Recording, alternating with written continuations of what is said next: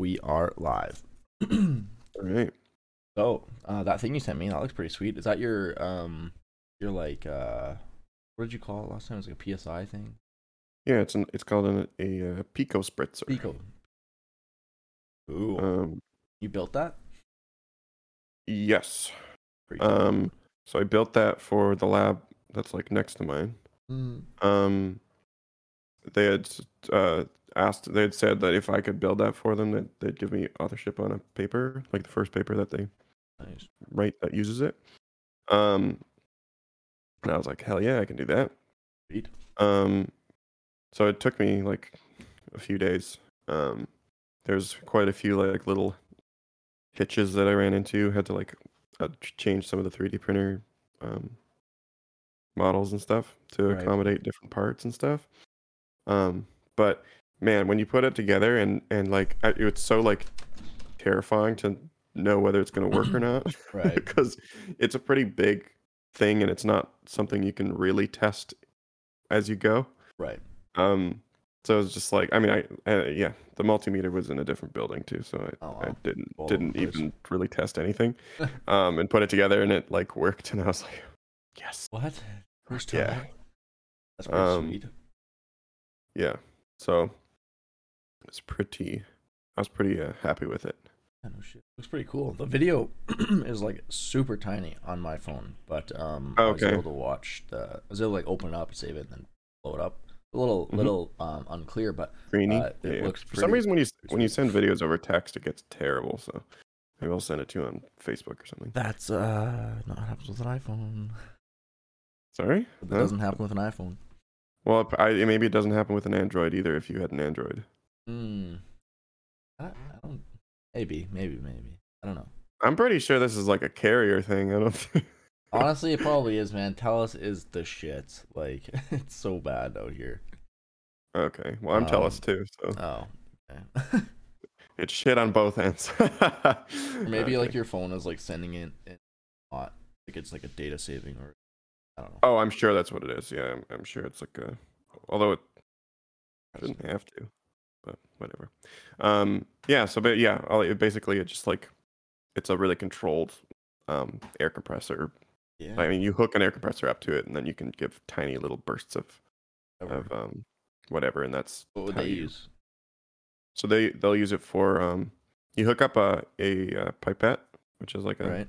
it's like a Icing thing. really fancy syringe kind of thing. And, Yeah. Um, and it so pico spritzer is called pico because it deals with pico liters. Right. So like times ten to the minus fifteen. Super super Jesus small Christ. quantities. So it's yet smaller than nano. Wow. Um, pretty sure that's it. Uh, and it uh, yeah it's it's basically so you can you can spray a tiny amount of of a drug or a or a concentration of of like sodium or something directly onto like a few neurons.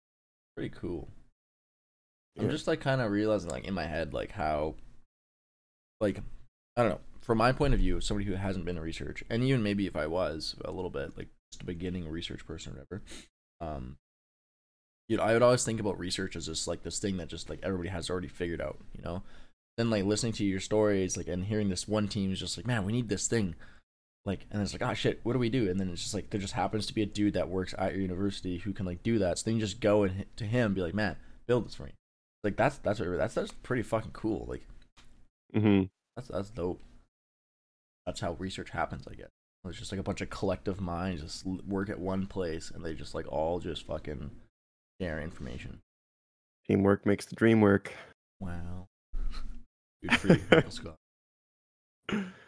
Um, yes, that's what I've been up to the last few days.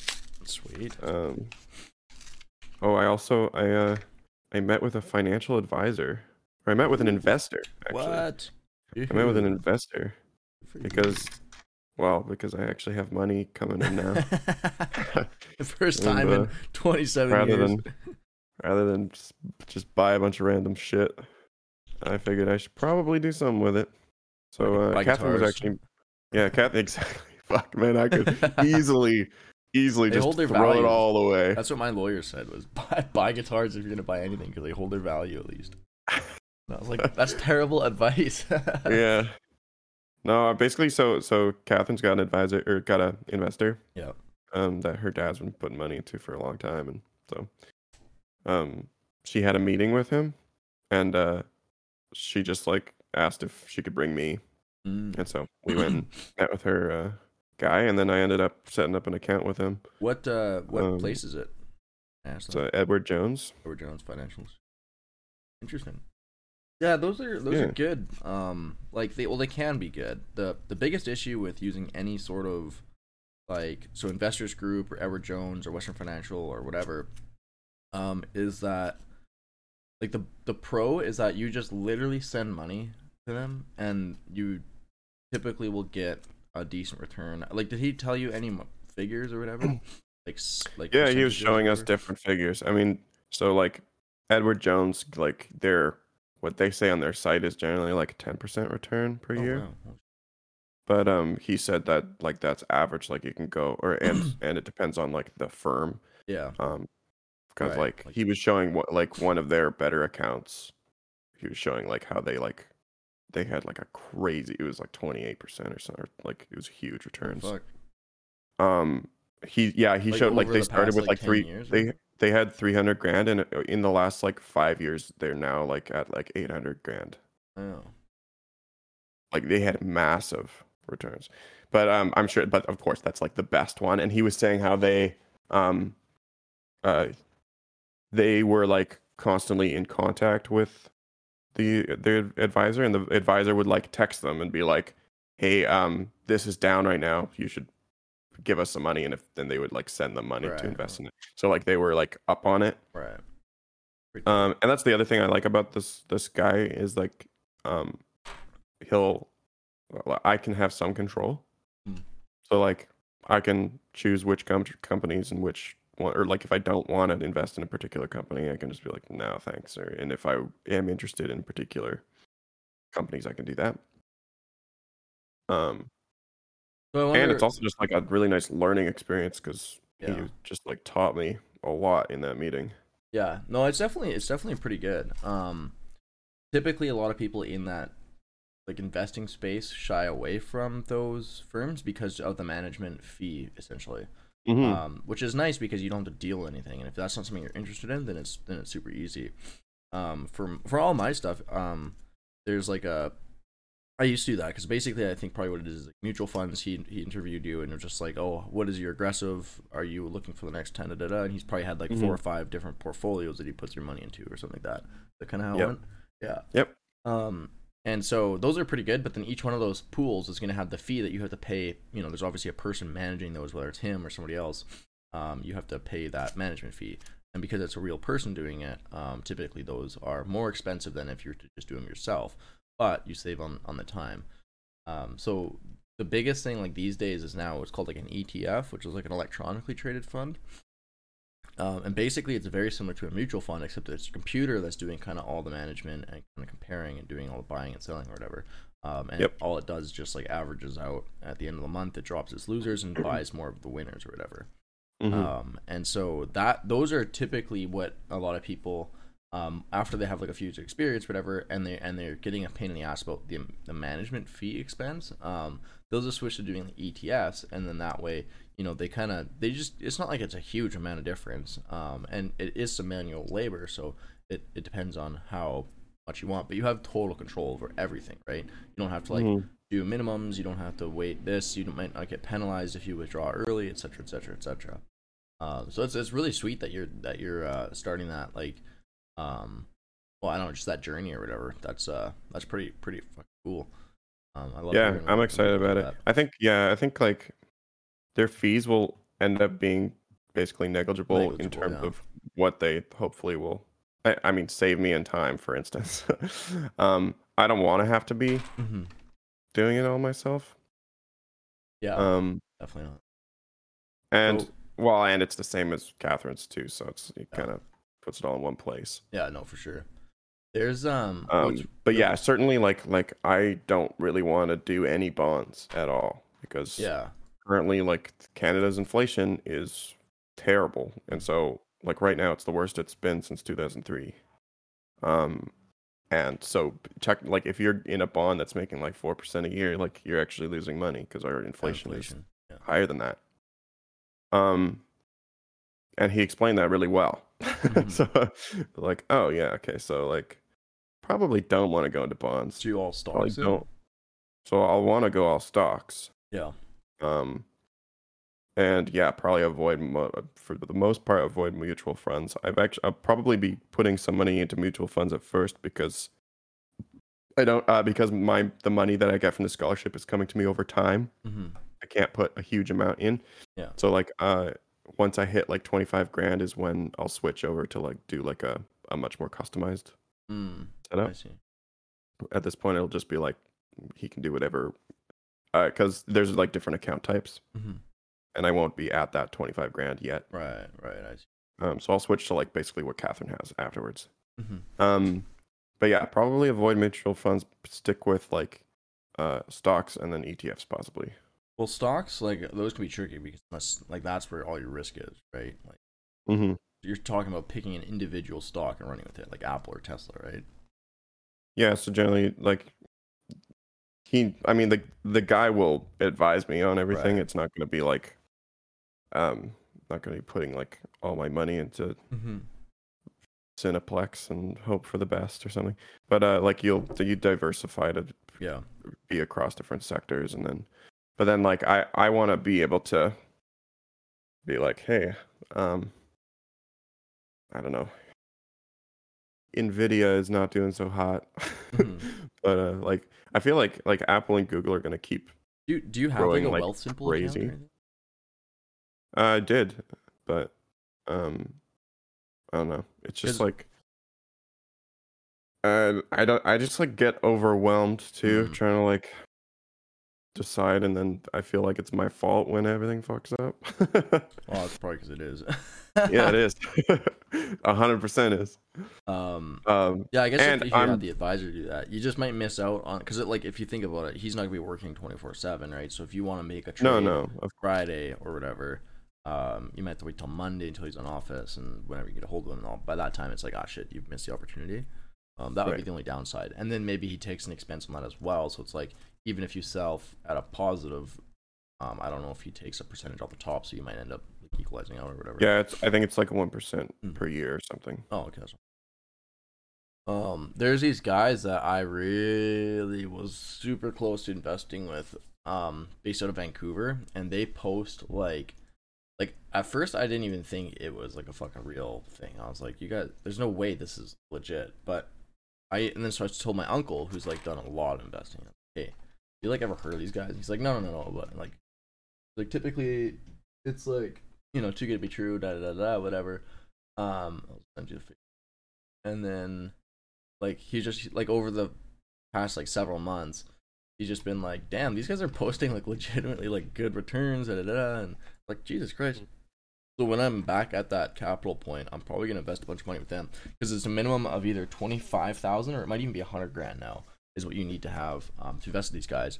But for example, this year to date, they're at 25% return. Last year, they made a 64.62% uh, return on the market. And it's like, I don't know what they're doing, but like the growth of 100,000 since um, 2015. That's um. yeah.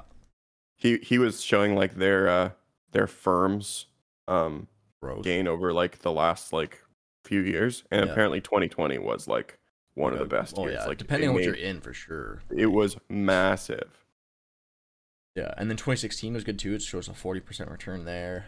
Um, Mhm. You should, if you have one of their graphs or whatever, you should compare it to this one because I bet you it's very similar. Yeah, Um, probably. I, I suspect they're all probably going to be pretty similar because most of them will be investing in similar companies. Yeah, yeah, for sure. But man, it's like it's just showing here like this graph is like 100 grand in 2015 would now be worth 435,000 using their Yeah. fund versus if you just track the S&P or the TSX, you're looking at anywhere between 135 to 185,000. So it's like Right. it's like a three or four hundred thousand dollar difference, which is absolutely Wow. mental. Um, Mhm. And so I'm I'm really gonna try to to probably get in with those guys when I when I can, um, just Mhm. because like like why the hell wouldn't you, right? Um, Yeah. Now the downside is with these guys, um, there's a penalty if you withdraw within the first three years. So obviously, if you put your money in, um, they'll penalize you like a few percent or whatever um, if you're within the first years because they're obviously trying to not get you know Yeah, they want long-term money. investment. Yeah, exactly, and and um, ride through storms and shit like that. Chances Uh, are you're not gonna want to take it out after three years anyway. If you're if you're the type of people that have the hundred thousand dollars minimum to invest or whatever, like you're probably yeah, like it's like this is like a private like firm. It's not like a uh, like a public one or whatever. Um, like my friend, uh, who I do some business with, you know, he's he's got lots of money.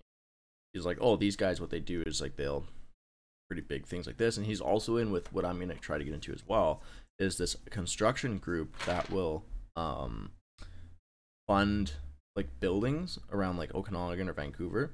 And so you can actually buy in and get like a, a huge piece of their like uh like if you let's say you give them fifty thousand dollars or whatever, um they'll, they'll you get like ownership of this building to some extent, and when they sell it, you get like you know whatever share of money you have in that. So it's like five percent. They sell the building for like a hundred million dollars. You know, it's like you know you can get quite a bit of uh, a decent return on your money. Um, but they, they do projects, so it's like their next project will probably be twenty five or something like that because they've just funded this Right. whole two hundred million dollar thing or whatever. Pretty Yeah, I'm also like terrified of the housing market. So Oh, I'd be right now. I think it's probably gonna correct itself or crash or do something right now. Um, but uh, yeah, this would be more Yeah, like corporate real estate versus Right, housing. Um, which they're not. There's that I'm sure they're tied together. yeah, exactly. Oh man, that's super dope. I'm I'm super happy to hear that. I lo- I just absolutely love talking anything about money with people. Um, like I'm such a big budget person and just like Mhm. so involved with just like where my money's going and all that stuff. I used to be at, at Investors Group. Um, 'cause you know you remember Sydney? Um, she just got Uh, engaged by the way. Yeah, she just got engaged. But um, the Nice. guy that just got his black belt last night, two nights ago, pretty sweet. Kicks my ass Cool. all the time. Um, but uh, um, she she used to work at Investors Group, and uh, so I, I was with her for a bit, and there's some shady stuff that kind of went down just with the company in general, um, and that's when Mhm. I kind of started doing more reading on my own and switched to. Um, there's this site that you can go to called Canadian Couch Potato, and it's basically this financial advisor who like, um, just does like a bunch of research and is like, hey, this mutual fund or this ETF rather is like what I would invest like is what Mhm. if you just want to do nothing, just throw money into this ETF and just one one ticker that you gotta buy. Um, and I've made you know like my ten percent or whatever year over year, and I've paid like nothing because it's uh self directed or whatever. So it's kind of nice. Yeah. That's all through Quest Trade. just AI. Yeah, just just computers or Yeah. Um, it's all Vanguard. Vanguard's a pretty good, pretty good. Uh, for iShares as well. Cool. Yeah, it's Yeah, been. Uh, I just yeah, I was excited about it. no just like- that's dope. Like part of me is was I, I was hesitant because um I have debt Right. um from student loans, but my debt is not it doesn't start gain it doesn't actually start uh gaining interest until I graduate until I'm done Yeah. school. And then what? How much interest is it? Probably like. I'm not actually sure. I, should. I need to check. Because like at the same time, But, uh, even if you have debt, let's say you're making ten percent return over year over year on your investments or whatever, it makes more sense to just pay that four percent interest. You know, exactly. walk up to six, and you go. So that's so that's what we yeah that's what we had talked about. Uh, that's what I talked to the advisor about. I was just like straight up. I was like, I got fifty grand in debt. hmm That is not going. That's not changing Yeah. for the next few years. Um, like, do you think it's like, do you think I should be trying to pay it off right now? And he was like, yeah, five years ago, I probably would have told you that you should just pay off your debt, but Yeah. um, Rates these days. but the interest like the interest rates if it's lower then it just makes sense to Yeah, doesn't make sense. It. Why would you? Like for me, and my- he said he said like and, and then he started talking about like the whole concept of having debt Mhm. to make money and how like every company has debt they have ratios of debt to yeah. um how much their company is debt because that's actually how a lot of people make money and as, as long as you're comfortable with debt you can make large amounts of money Yeah, there's there's um all the books that I've read are there's a big book which I would recommend you read because it's called Rich Dad Poor Dad. Really good book. hmm it's a famous Um, one yeah and uh, you know his whole concept is that there's good debt and there's bad debt. So Um, and and the way that the bank looks at that is completely different as well than what you would think. So uh, uh, for the bank, um, you know, they would count an asset such as a car, right? But this rich dad, the Mhm. method, the rich dad method, or whatever, is like you only count an asset if it's giving you a positive return in your bank account every month or whatever. Like. So it's like, right, I see. so it's like a house, for example, it could be a good asset if you're renting it out and you're making um, even or money on that. That's a good asset. You buy a house and you're just living in it and you're paying that off, it's it's he classifies that more as bad debt. Even though you're paying into equity and whatnot, it's not like a um, it's not like a beneficial asset like like you know for cars or, or like um collateral or whatever. It's just like well you know th- they call this an asset, but it's because it's an asset to the bank you default on your loan, this is their asset. They can sell for money. If not an asset to you because you're paying six or seven hundred dollars a month to have this goddamn car or whatever. right? So and then and then he goes like more like on the later in the books or whatever, like investing kind of side. It's like, man, if you can borrow like a big thing in investing is using other people's money. So it's like if you can ever just use someone else's money to invest with, always better because it doesn't Right. it means that you don't have to you know worry about it it's a little bit selfish but at the same time that's what everybody else does like that's how the banks build their business is like when you put all your money into a bank um, let's say you have $100 million in the bank and you want to cash out that day they don't have it all right it's all going to be uh, invested or you know they'll take everybody's money kind of pool together and invest that and that's how they make their you know, things kind of work and whatnot um, so there's a lot of concepts like that and uh, you know obviously there's you hear about companies all the time like going debt and stuff like that but it's like well okay what are they doing with that debt like what okay are they, are they doing Yeah, and that- that it's actually- it's actually better to be in debt than to not. and- Mhm. If a company isn't in debt, then they're probably not investing properly. yeah exactly. It's like well what's going on? You know like if if you're not growing you're dying. So it's like what the hell right? Mhm. you got to have certain levels of of growth going there. Now if you have just a bunch of shit debt obviously that's not going to be very good. And then the, you know like for example um when it comes to like what debts should you pay down personally or whatever it's pretty much all down to the interest rate. Obviously if you have a credit card debt so you got to get rid of that fast because like 20% interest or whatever that'll kill you. Um whereas if you have like my student loan was like 1 or 2% and i was like like this is this is nothing like okay. And then so i just kind of waited and waited and waited and eventually i was like okay fuck i'm just gonna get rid of this because it's a pain in the ass. But um Right. yeah like that's it's all just it's pretty simple like when you actually think about it um like how it works. And then once you kind of get the hang of it it's just like oh okay like you basically pay off your credit cards because those will kill you and then um everything else is just gravy like it's just and then Right. it's really just figuring out what you want to do with your money you know housing is always a good bet obviously depending on the times um, Mhm. because you can rent that shit out for a lot of money um like like for example even like right now renting in Kelowna if I was alone in this condo it would be like sixteen hundred dollars a month or whatever like that right um now I could get a mortgage where a mortgage for a house I could be paying sixteen hundred dollars a month for. So it's like why you know I'm renting. I'm not doing anything with that. I'm basically just giving money away. So it's like hmm. At that point, it's like shit. The problem is though is like it's so hard to get a more like like it's just so many steps that you have to do and like da da da da Mhm. and have to have down payment. So unless you can get somebody to co-sign with you, like that's how like you can really get ahead is if you can get somebody to be like co-sign on that and then you just have a business plan. It's like I'm just gonna rent the shit out of this and I'll be Mhm. making I'll be making more money immediately. The problem is if you go to the bank and tell them that, they'll be like, "Well, no, it doesn't work like that." You're just like, "Fuck!" Like it does, but you just don't recognize that. hmm Um, it's a bit of annoying. Right. Yeah, it's the value of your time too. Yes, definitely, definitely. Yeah, like I always had it planned out where it's like, okay, if I ever buy a house, um, like more than one house, like I'm living in a place or whatever, I rent that out. I'll just manage that landlord. Like I'll be the landlord for that one house or whatever. If I was to ever buy another one, it's going straight into like a property management group. They can take whatever percent they want, and I don't really care if I'm making ten dollars or like a hundred bucks a month, as long as I don't have to do anything, and like it's still my asset, you know. That to me is worth because then I have that time back. I don't have time to go running around fixing fucking sinks and shit like that. Nor do I know how to do that. hmm Like I'd much rather have property management group take ten percent off the top and then just do everything for me. So it, that's way easy. That's what all Yeah, the that's what- landlords that I know do. That's what Catherine's mom does. Is she's a property manager. Yeah, nice. She deals with all the bullshit. Yeah. but uh, paid well for it. Well, my uncle, so he he uh is a real estate agent. He started buying houses when he was like really young, like probably like eight, like nineteen or whatever.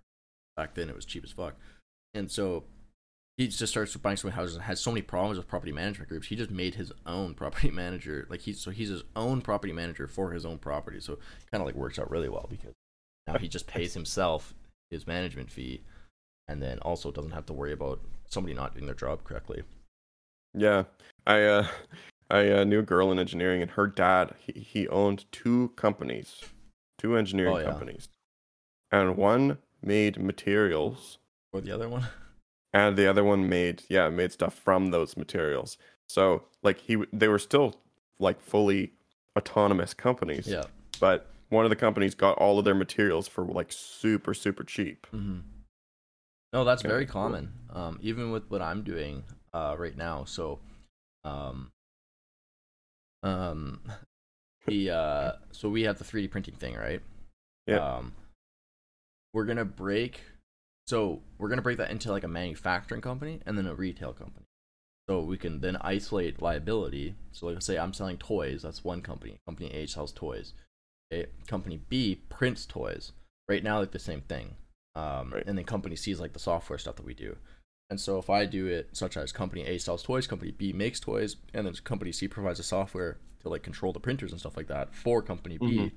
Um, essentially, what we have is like we have a software company that makes software, licensing to the manufacturing company, who is then retail like selling toys to the retailers there. Now, if we sell a toy to a kid and he chokes and dies on it, they can come after you know the one company, um, and that liability ends there. Um, or it's just kind of like protects those assets. Let's say we want investors in selling toys, they don't get the manufacturing part of it as well. So that way the the asset is a bit more contained as well. So it's like if you want to invest in just the toy thing, let's just say you love these toys and you want to put more money into marketing and this and that, um, that's that's great. We'll put that money all in company A. Um, but it doesn't give you any ownership of company B or C, which is like the production or software. We can go to another investor and be like, hey, listen, we want to buy $200 million worth of printers. Um, let's do that. And then he just has ownership of the manufacturing side and not, you know, the IP of the company or whatever. So it's all about just like really creative accounting and like, like breaking it down. And even my dad, for example, um, he broke his company into two to have a warehouse. So he has a warehousing company, Marshall Holdings or whatever, got his store. And the store just rents like space from the warehouse company. So it kind of like, you know, just divvies him up a bit. And now if he sells like a furniture store or whatever, let's say he's done with it, he just sells it, he still owns the, the warehouse and they still have that agreement to use that warehouse. So he can still make money like that. There's all sorts of like interesting ways that you can kind of set things up ultimately it depends on your accountant to do that. Once your Mhm. accountant comes with a plan, then you go find a lawyer to make it legal.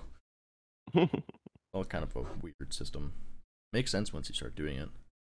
Yeah, I know. Um, there's a guy. There's a postdoc in my lab. Yep. That's um.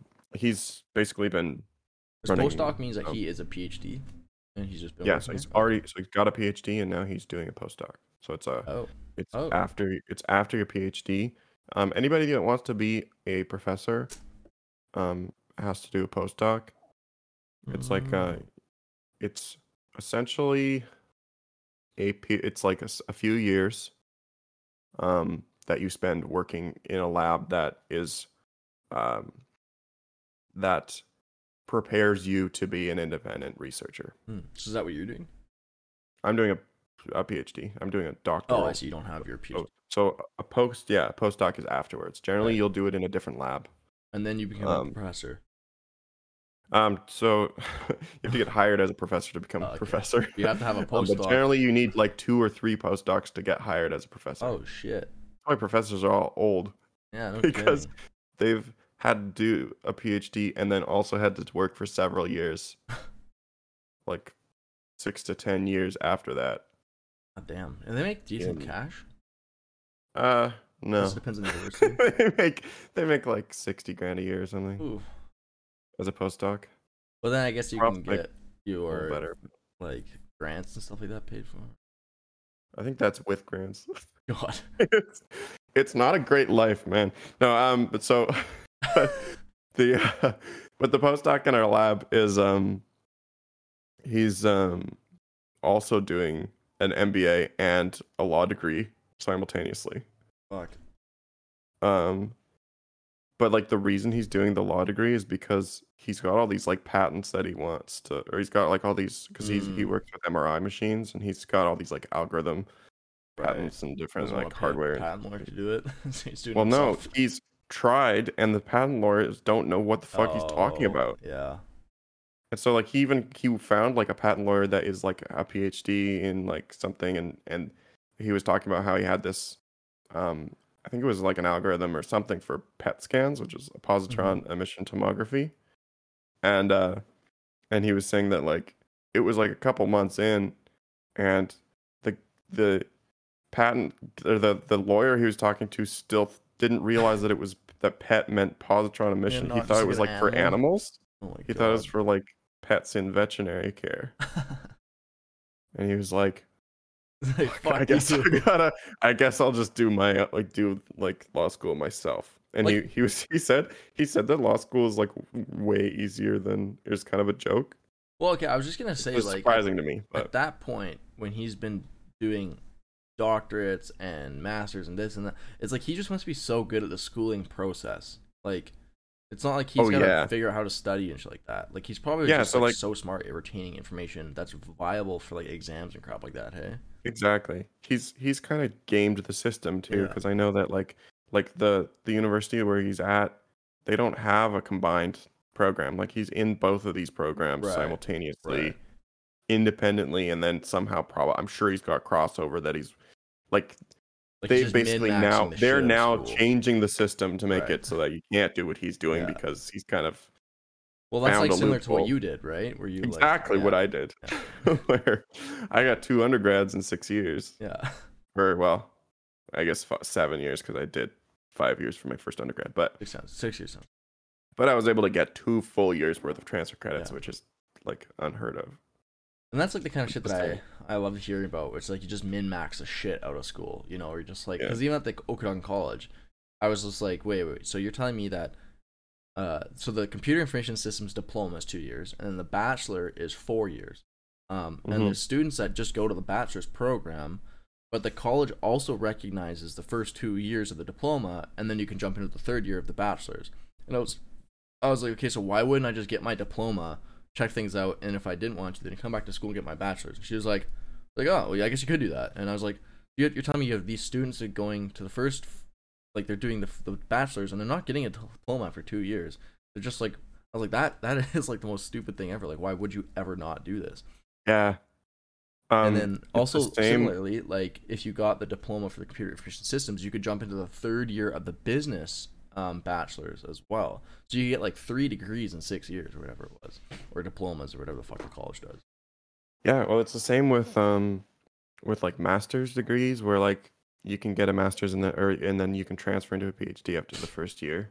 Right. Um, but the thing is, is like direct entry PhD is an option. Right. People just don't do it because it's not done. Right. Like it's just not a thing that you that is It's not a thing done, that so yeah. People do. It's very. It's kind of avoided in the grad calendar, like in in like on the site. I had to, I found it like buried like pretty deep into some like heavy um terminology regulate regulatory stuff yeah um but like you only need you need a, an average of above 80% which is not that high Oh, i mean it's it's high but it's not that it's high not like it's to, unattainable. to skip a master's Yeah. um That's nobody's did, right? Yeah so i was the first person ever in the department to do it. And another girl has done it now. Nice. i told her about it. Um and then there's another girl from from psychology now that wants to do it. And uh, so now there's there's something online for the direct entry phd Started the um, fire. Uh, yeah because they had to basically make something because i did it. But now the, but th- then she was asking she was like where did like where is this? And i was like well you probably don't because she couldn't find it for psychology and i was Right. like Psycho- there's probably nobody that's done it in your department and so You you, have to do, do it, it. for the first time Wow. um and like as long as you have a professor that's willing to take you as a PhD instead of a master's, do. Like otherwise you're just you're adding to you're just, Just I mean, it, depending on wh- whether you want to do a PhD or not. Obviously, Yeah. you don't want to do a PhD, But why would you not? Why would you like, like who would ever not want to do that if you could skip a year of you know? It's Skip just two. like yeah, two years, two to three years generally. Like two. I I mean, a part of it is that people just don't feel like they're ready yet. right. I see. I think that's like the main thing is is it's a confidence thing. But And I guess people are very like typically rule followers. It's like, oh, this bachelor's, master's, Exactly. PhD. Da-da-da-da-da. the track that is set up is the track that you'll follow. Yeah, Right? And yeah. I, for the most part, I would do that right. because I'm not one. But then you got told, hey, you don't. But I was yeah, my professor who came from the states where they I mean you generally don't do both a master's and a PhD. You do one or the other Right. in the states. Oh wow. Um, so he was just like, yeah, do a PhD. I'm was like, surprised okay. that the university, like after you did it, still allows it because technically that's money out of their pocket, right? That's why they're they're pretty quiet about it. Oh, um, they don't really promote it. Even like I we even had somebody come and talk about grad school options at one point, and they had a slide for direct entry PhD, and they're like, yeah, this nobody really does this, so I'll just skip over it. Like they didn't even tell us like, it "Wait a was an minute." option. Wow. like this isn't really relevant. Like, uh, excuse um, me, that is like the most relevant thing ever. It's pretty relevant. like as a student who does not want to waste a bunch of money doing school, because like if you if your goal is to get a PhD, it makes it's no brainer to do that, right? And now is that is that a thing that's isolated to your school, or like would UBCO have a similar thing as well? It'd be similar. Actually, UBCO will probably be. I don't know. Sometimes, like one of the reasons I came to Guelph was that it's not such a huge university that they're they don't have these super strict rules. Oh yeah, yeah. I mean, they're pretty strict, but they're not like like UBC had some crazy rules that were just n- didn't make any fucking sense at like all. an example one? Yes. So when I was in engineering, I was looking at uh, transferring into computer science. Right, engineering, computer science. um and you could o- you could only take like the equivalent of like two courses worth of credits between departments oh wow. So like even even though i was in like second year and had taken like all of the physics and all of the chemistry and all of the english and all of the like everything that i would Yeah. need for that covers the first year of science or even this like in part of the second year Yeah. uh, even computer science. I had even taken like C programming. Like none of I could only take like uh the physics or something. Weird. Like it was it was or the math maybe. And that's just a purely money based thing then. And that was just straight up well I have no idea what why they have that rule cuz what's weird is so here's the thing. If you have done the first year of science, you could transfer into engineering and take all your credits. If you did the first year of engineering and tried to transfer into science, you couldn't take barely anything. Really? So, So it makes like- more sense to do science than engineering. for your first year. Yeah. Jesus Christ. Well, except then you're kind of fucked if you try to transfer into engineering because it's Right. harder. right. Yeah, fair. Um, but it it was just like who made these rules? Like these don't make any sense. There's clearly so with like at UBC, every department is kind of independent, and so they have all these weird interdepartmental rules Right, right. that don't right. they don't talk to each other. Yeah, yeah, very true. And so even and and so like I would talk to an advisor and they'd be like, yeah, basically you're fucked. Yeah.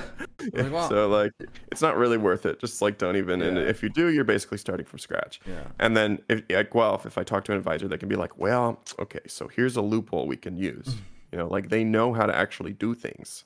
Yeah. Um, like for instance, I wanted to take a course that's only available to people in uh, a different faculty Yeah. or a different department. So I went and talked to a uh, advisor, and they were like, "Well, what we'll do is we'll just declare you that we'll we'll declare your minor. We'll give you a different minor, give you like a neuroscience minor, yeah. Um, so that you can take this course. And then when you don't, uh, when you graduate, you just won't have fulfilled it, and it'll go away." And I was like, "Oh yeah, of course." So like you can just declare like ten minors and then take whatever course you want. Wow. Um, That Yeah, doesn't count against you in any way, shape, or form, eh? no, not at all, not at all. See, that, like that's like the weird thing too. Is like, um, so let's say that advisor wasn't there or was a new person. They had no they would have Mhm. no idea about that shit, you know? Yeah, true. Um And actually, I think it even depends on the advisor. Yeah, exactly, right? like because I was a transfer student, they were also more willing to right. bend the rules. Why is that? Just because like you're you're more of an asset or just like I was older. I'd Ah, already so been through quite a bit of you crap. already knew so- what was fucking going on. You're just like, no, no, no, no, no. I know. how they this knew I works. had like a shit ton of courses under my belt, right. and another like I had a whole degree under my belt. So right. like, you're just a it's dud. not like they they're could, they could worried- spend time on you and not get like worried that you're gonna fuck things. well, I, I think like they don't want to they don't want to give anybody an easy road, um, to a, to a, their only degree Right. because then if somebody sucks at the end of their degree, it kind of looks bad for their the school. university, yeah. If I already have a degree from UBC, Yeah. then they already know I'm not gonna look Yeah. stupid once I hit the real world. That's cool. So that's yeah, that's that's really interesting then because like again, it's like oh we could do these loopholes, but it's just like those loopholes are only there because somebody created these rules in the first place. So just like why the fuck like that's what pisses me off. Just like these like and probably why I could never get into education or whatever. There's all these like rules. It's just like Yeah. I hate this. So I for example, I sit on the the PAC board um, for Okanagan College for the computer science program, right? And I was pretty pumped when I found out that I got the position. I was like, man, this is dope. Like I can go Mhm. there and maybe I'll actually be able to make a change, you know. I was pumped. I was like, man, we can work with the team. I have these ideas, like I know why certain students are not excelling, da da da. And so they're like, okay, yeah, here's our first meeting of the year. And I was like, perfect. So I go to that meeting, and basically what it was is there's like a bunch, like all of the computer science staff, um, faculty, dean, and all that stuff. Then they have like four or five industry experts, and I was one of those industry experts or whatever, right? Mhm. And there was like an hour and a half meeting where they, first of all, the first 30 minutes, they sent out a questionnaire, and it was just like, it was about the culture of, of like Okanagan College. And I was like, this is completely fucking useless. Like, I, get me past this, like, whatever. Get me into the next. It was like, how do you feel about, um, like genders and this and that? And I was like, what does it have to do with computer science? Anyways, I was like, fucking, we talked about that for a little bit. And then it was like, okay, now how do we want to change the curriculum for da da? da? And there was a shitload of ideas that came from the industry experts. We got all acknowledgement from the people, and they're like, perfect, that was a very productive meeting. We'll meet again in six months. And I was just like, what? I was like, I was like, so wait, wait, wait. You're telling me that nothing is ever going to be changed? like, oh man, they just they have just no like um Yeah, that Oh. was actually that was kind of one funny thing is so I'm on I'm on a, the health and safety committee for our department. Yeah. We haven't met since COVID started. oh man, it's it's like- but I think it's because it's like that's above our pay grade. You know, it's like yeah. that we can't even like what are we supposed to do? I guess we can like the the school decides basically Yeah. how you handle it. I just found that was, and one of the questions I asked was because again, for computer science, the biggest issue that I had was that the the material that we were learning was so out of date based what the industry was requiring, right? So my question Yeah. to this to the professors was, okay, how do you guys approach when there's a new framework like a React or or like you know Next.js or whatever that comes out, and that's what the industry wants? Like, how do you guys learn this, and then how do you guys get how do you guys learn it fast enough so you can actually teach it in their course? And Mhm. the response I got was, well, every student has an optional amount of time, like a budget essentially, that they could spend, they don't have to spend on like whatever they want essentially. So it's like they could go to a conference, they could pick up a course, da, da, da, whatever. And I was just like, and I was like, oh, okay, cool. Like, how many of you guys use that? And there was like one dude who was like, oh, I went to like this conference down in like Miami, like for like something that was not even. and I was like, oh my god, like you guys, it's like, Yeah, ah, they have no idea. well, they they had they know, but they basically what they what they were told was okay, you have a budget, and all you have to do is make it look like whatever you're going to is in the area of computers. You know, it was like this one chick who went to like Comic Con or something like that, and I was like, she was like, well, Blizzard was there, and we were talking about how their game has improved, and I was like, like oh my god, like there's no hope for this place. yeah. Even that I think is better than the university. Yeah. Because I think I think the university for computer programming, like those guys are so out of the loop. I, I mean, maybe so, it depends on the professor, obviously, but Mhm. I Well, I, know. think like yeah, and so the college does have more applicable skills, I think, but the college is there to make um what I would call the trades workers of computers. Like they're there to Yeah. make the web developers and the uh, people that are like hands on and need to just build shit quickly for companies. Whereas I would wager that the university is much more theoretical, obviously, and they're there to build the actual computer scientists who are going to look at like efficiency algorithms and this and that. Obviously, there's crossover in both, and it's not as black and white. Um, but that's typically what I see is when I get a when I get a person that wants to come work and they are from the university. Typically, they don't have as many applicable programming skills, but they're generally the better hire in the long run because you know that they Mm. can like think of solutions in a different way. Whereas the college, I can hire them and I know that they're going to be able to do the job that I asked for, but they're probably not going to be that like um, crazy leader or like uh, you know that that long term investment where they could where I could go to them with a problem and be like, hey, how do you solve this like hmm long like issue that isn't just like a bug, you know? Right. So and and again, it's not as black and white like that, but it is definitely notice a bit of that. The That makes sense. creates I- better learners and more hypothetical thinkers, and the college makes more workhorses. Right. Yeah, that makes sense. I yeah, I guess um whenever I've looked at jobs and stuff, they usually ask for all these things that you've never really that as a university student you know what they are probably and you know how they work, but you probably don't have much actual experience with them. Mm-hmm. Um like different languages and different environments. Um whereas at the college level I I my I- could be co- totally wrong, but I would guess that they have more actual coding experience. Well, the courses you're doing are like like um like uh, app building. So like you know the end of that course, you you have built an app, right? Right. Or game programming. At the end of that course, you know you've built a game. They do have like Java and C++ and all that stuff, but typically it's like get in there, write the code, which to me was more important than like going to learn math and fucking science and physics and stuff like that. Mm-hmm. Um, looking back at it now, I still would have probably gone the college route just because I'm shite at studying. Um, and then, but I think if I could have applied myself better, I would have liked to know more of the uh, harder things and just like know how to think that way.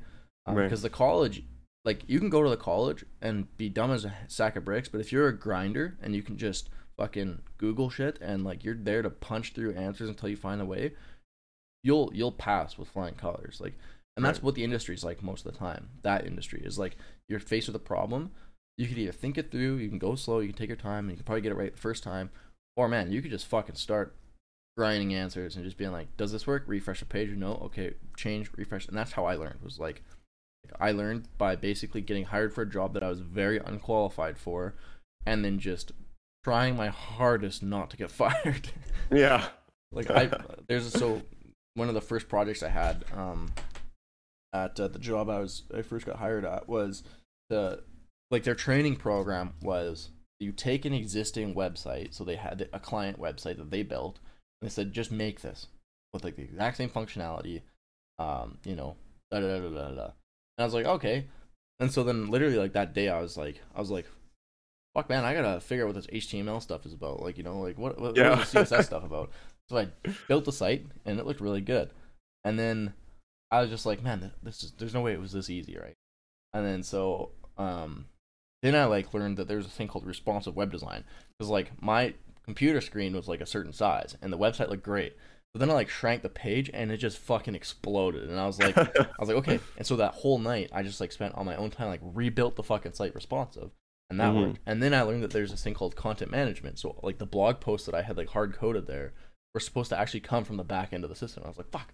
So then I had to like rebuild the whole fucking like I probably rebuilt that site like ten goddamn times, and they had Mhm. no idea about that, right? Like right. so it was it was a grinding uh exercise for me, and I've always been a grinder. Like Right. even last night I was working on a problem. It was just like, fuck it, I'm gonna save this form ten times and see what see what happens. Whereas if I just read the fucking documents, I could probably get it in one try, but maybe the same amount of time spent. You know? Yeah, yeah. So I don't know. It, it's- I, I, I, definitely I got that uh ex- that impression when we were uh doing trying to get like the GPU working. yeah. Because like I found like a like a step by step, Yeah. and I was like, okay, we're gonna go through this very carefully. I was like, step one, okay, let's just try this right away. then you're yeah exactly. then you're just like, let's do it, and just like, went hard. I was like, I don't know if we saved any time, but you probably learned more in the process.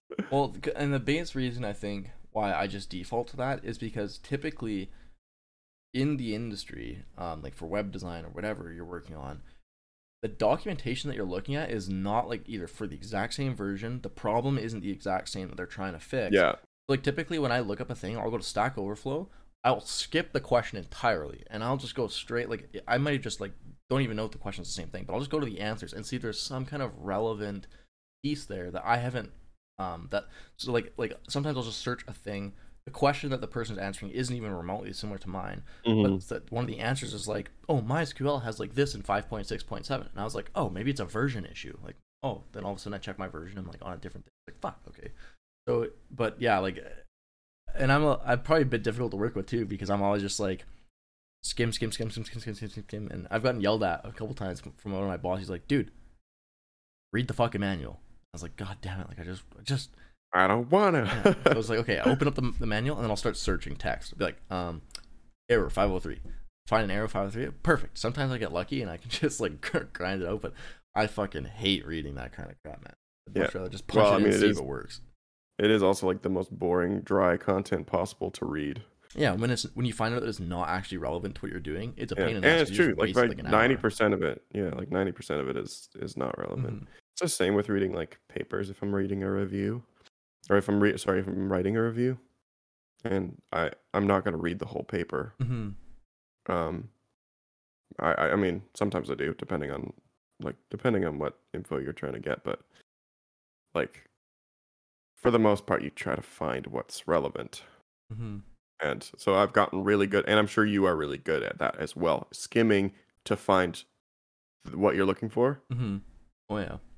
That's like, that's a skill that takes years and years to develop, really. Like, you wouldn't think it does because we've already done it for Mhm. years and years. But like the ability to find information in Yeah. a sea of, in like a gigantic sea of data. Well, that's exactly what Google is. You have this gigantic Yeah. sea of shit, and like when I first started, like, because it, it, the weirdest thing was when when I first started working, I would talk to like my lead, my the boss at the time, or whatever, right, in computers, um, CTO, and uh, I'd ask him this question. He's like, "Man, just fucking Google it." I was like, "Dude, I spent the past two and a half hours googling," and then he's like, "Fuck, fine, fine, fine." Two seconds, finds it. I was like, "How?" Like he was like, "Man, Yeah. my Google fu is just way better than yours." And I was like, "Jesus Christ!" Like, and it's so true. Like, Absolutely. It's the same with finding papers. yeah, I where bet. like I can search for a particular a particular thing. Like I need some kind of information. Um and I won't find anything on it. yeah, Like just like an empty void and be like, well, I guess no one's ever looked at it. And then yeah. I'll find a review that's reviewed something similar and they'll have like 20 papers. Or or my professor will be able to find it in like a second because he has like a bank of information in his brain. I I Mhm. don't know what like his I don't know how he has the memory he does. right. Um he still makes mistakes and stuff, but like he'll he has a dictionary of names and years and information in his head that he can recall in a second. Oh my god, And it crazy. it just blows my mind. I I wonder if like part of it. I know um he's uh he's Muslim and he's got he's got uh he's like, Oh, like the one of these people that is uh that memorizes the Quran. Yeah, Um I think they're it's called like a hafiz or something or like he's like a person that's like chosen to like memorize the written word. well, don't, don't they all have to do that? I don't think they well a lot of them are encouraged to Oh, I see. or to like memorize portions of it, but I don't think very few people memorize the entire thing. Yeah, I was like, It's a book. yeah, Like- yeah, like word for word.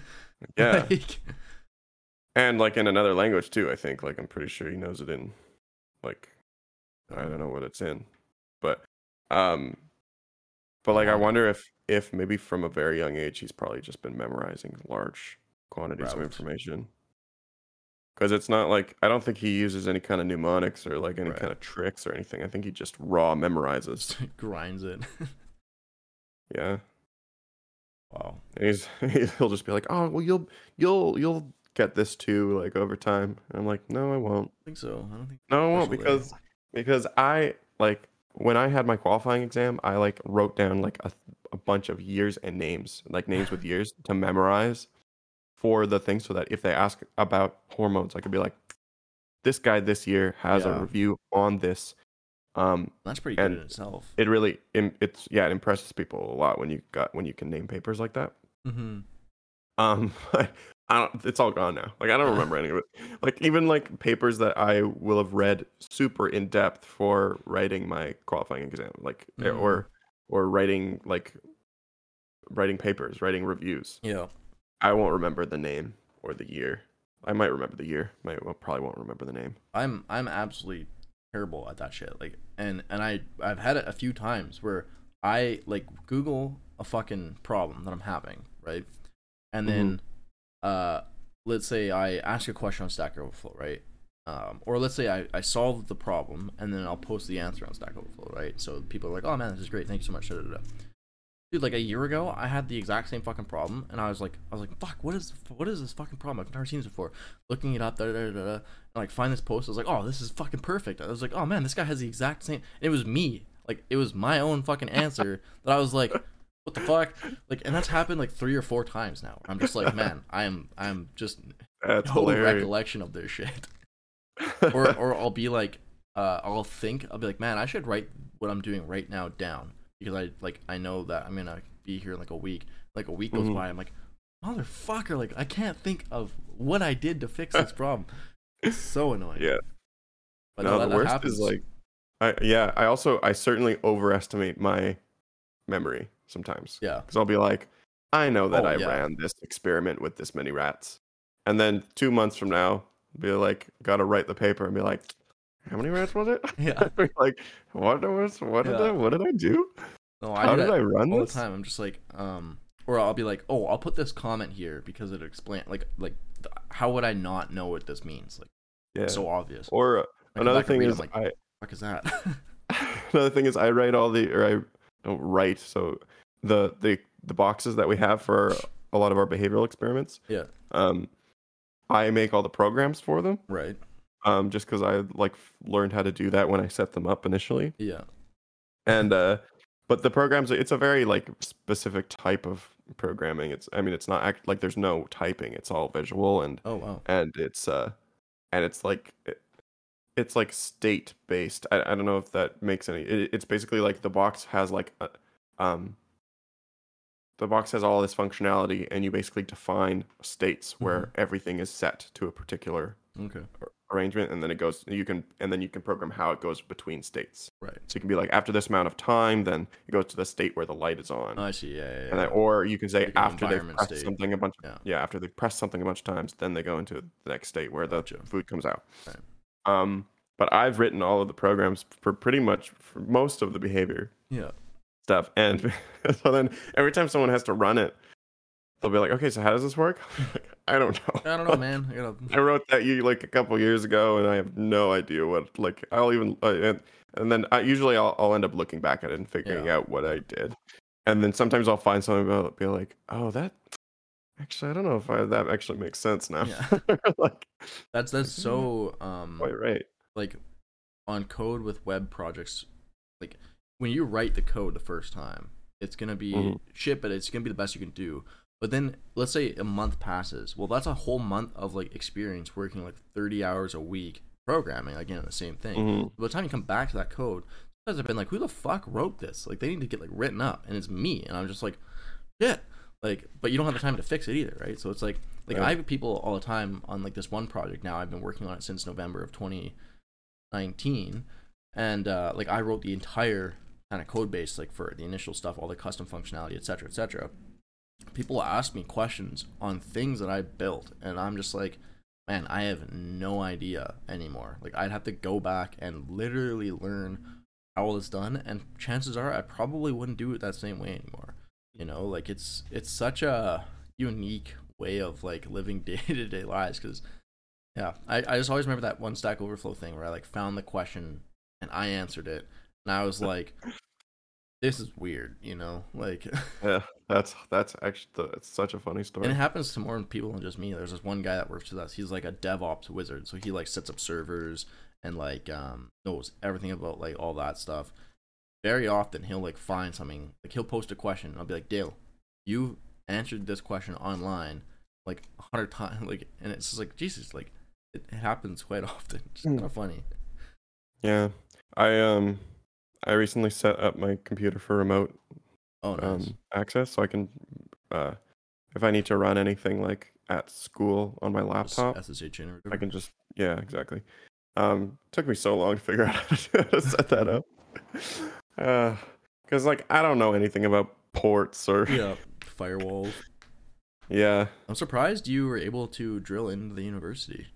Um, because you would have had to open up a port on the university, no? No. Oh, No. I I just um Microsoft has like a built-in Oh, or Windows has like a built-in remote access thing. Yeah, yeah.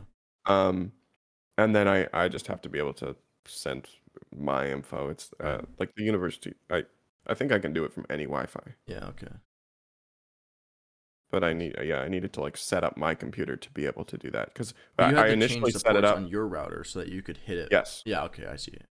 So initially I initially I set up my computer just for for like based on the default settings that it Mhm. had and and it worked within my house, but I couldn't do it from a different Yeah. network. Yeah. Um, and I was like, okay, how do I yeah do port this? forward. And of course, like ninety nine percent of the the instructions on the line are not for that. Yeah, it's for just exactly, using something remotely else. from within your house, Yeah. within the same network. I was like, nobody wants to do Yeah. this. Why is this the only thing that anybody has information on? Dude, that's anyway, my life. That is my life. Like, I eventually found something that explained it well. Um, so yeah, I had to change the ports on my router so that I can I can access them from anywhere. So I did that very similar exercise because I wanted to be able to take my laptop and then remote into my PC here. Because when Yeah. you're doing that, all you have to do is like the laptop can do the visuals and the grunt the grunt work can still be my massive PC, right? So I'm Mhm. basically programming on like a 64 gigabyte RAM on my Yeah. laptop that's got 16 or whatever. it Um, works really well, it does. surprisingly. But there's a few issues that I encountered that I didn't build a solution for. Like one, if my computer was to ever shut off, like let's say I go on a work trip and I'm relying on my PC here. Let's say my Mm-hmm. computer shuts off. I have no way unless I get somebody to come in and turn it on. Then I was like, Right. fuck, how do I solve that? And so I figured out that, or I googled and stuff like that. And there's a, um, there's a magic packet, literally called a magic packet, um, that you can send to your computer somehow, um, that will turn it on. So like, there's a way that in Oh. the settings of Windows that you can turn on your computer remotely. And then I was like, okay, perfect. So how, how am I going to do that? So then I bought a Raspberry Pi, hooked that into my router, then I can SSH into the Raspberry Pi, send that command to my computer, it turns my computer on, and then I wait like two minutes, and then I can SSH in through that, and then Right. boom, I'm back. So it's like that's like the kind of like that's how you kind of learn awesome, about all that shit, you know? Yeah. Is like that's how do awesome. I remote in? And you're like, hmm, okay, got to do this and this. Yeah, for me, I just I just text Catherine and I Yeah. go, "Hey, could you turn my on my shit on." computer?" Yeah. The biggest issue that you'll probably find is um, a lot of internet service providers will change your IP sometimes. Um, so if it's all IP based right now, um, then eventually that'll change and that connection will break. And there's really no way around that unless you can somehow either pay extra for a static IP so it doesn't ever change, or um, uh, no, that's a static IP. I think I did that, or yeah, I found a site that provides static S or IP. Trying to remember if I No, paid for it or it- not. Oh, I see what you're saying. But then they would have to relay that to your like it would still be have to go to your um your internet service provider at some point because your building shares that like you know it's it's based on your residential stuff and typically once a month or whatever they'll either refresh it or whatever. Um Right. but uh so and And then I'll have for, for example that shit out again. Shaw or Telus, um, they used to just give like they used to never change that.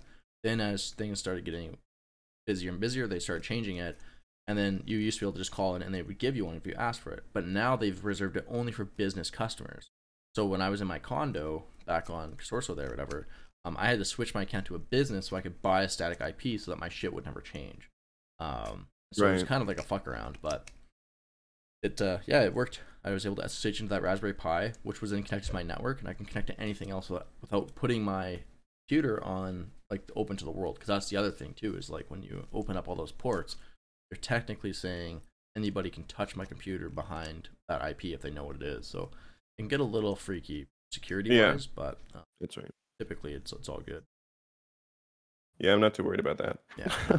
I've never had any issues with that. Um, but No, the biggest thing that you might find is if there's like a network's admin or whatever that's just like, man, why is this fucking IP getting a bunch of requests to like, like let's say somebody was to find your IP address and they just start to like fucking throw packets at it, they bog the network down. You'd probably get a call and be like, hey man, you gotta you gotta close some shit up or whatever.